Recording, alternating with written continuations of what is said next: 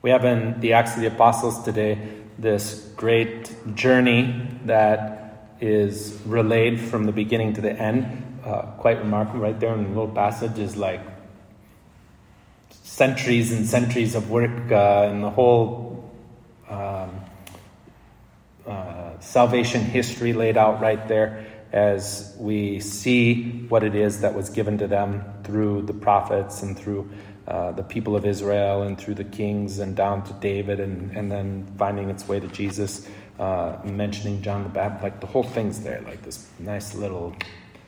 Um, it's important that we realize, you know, even maybe maybe you first saw it when it was mentions David, you know, and he's like, David, uh, where is he says, David, a man after my own heart, he will carry my very wish. It's like, uh, do you know about David? uh, like, he kind of had a few things he needed to work on, right? I mean, that's the David, the David after my own heart and yet, like, how about uh, being on the rooftop and looking over at the ladies? Like, hmm, we have to be. We have to make sure we like account for this. Like somehow, David can still be this one after his own heart, and also is someone who had to take a journey, was a part of a story in which his own redemption had to come about in certain ways. And yet God could still have him be a part of the way that leads to the way, which is Jesus Christ.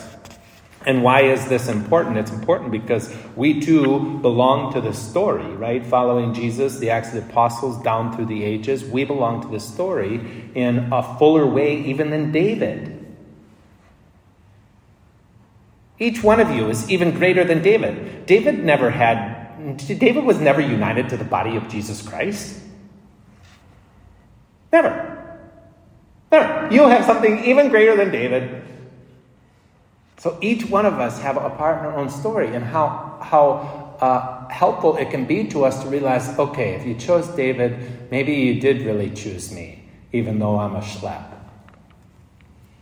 or a curmudgeon or whatever version of that you tell yourself, right? Right? The problem isn't that we have a journey that has to be converted, that we have more that the Lord needs to be done, that grace is uh, still needed in our lives. The problem is the story we tell ourselves about what our sin means. Right? And how the secondary story that we tell ourselves can cause us to back up to go a different way, to whether it's mentally, psychologically, or physically, to like separate ourselves in ways that the question we always are brought back can be brought back to is do I adhere to Christ? Do I have an adherence to him even though I'm fill in the blank? Do I chase after him? Do I beg at his door? Do I search in all ways? Right? This is the gift that we can tell ourselves that yes, we are a people who are still in need of conversion, but we are ones who are after Him. We beg of Him. We stay close to Him. We want Him to do stuff, something for us. And even when we do back up, He like always finds His way around. Right? I was thinking about that the other day. I can like say no to Him. And then he like finds eventually he like finds a way for me. He like finds other ways to come back around and get a yes out of me that I'm like, oh, you, you like duped me?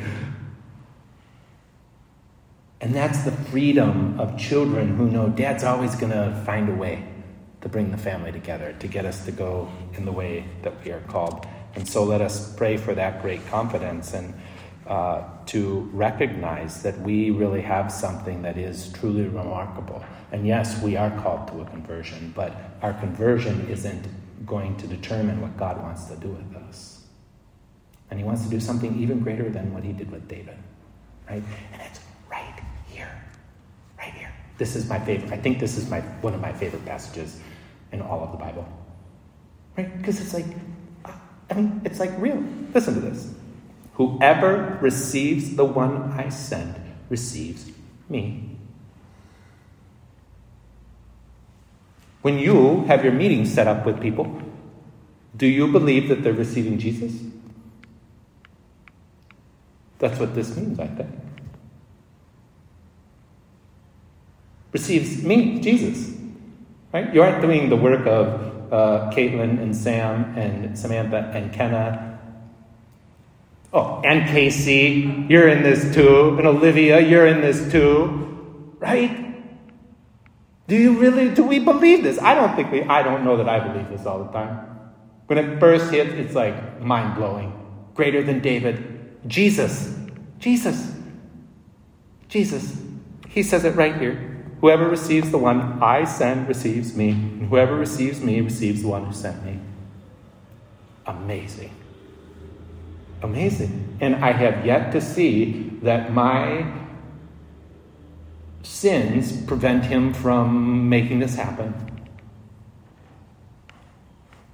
Just fact. My sins do not prevent this from happening.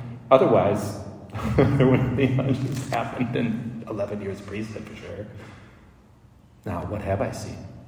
The more that I believe this is true, the more that I hear to Him, the more somehow I just can tell like grace changes me. The more I stand in awe of the Father using even schleps as instruments, the more somehow my life is less filled with darkness. And when there's more light, more people want in.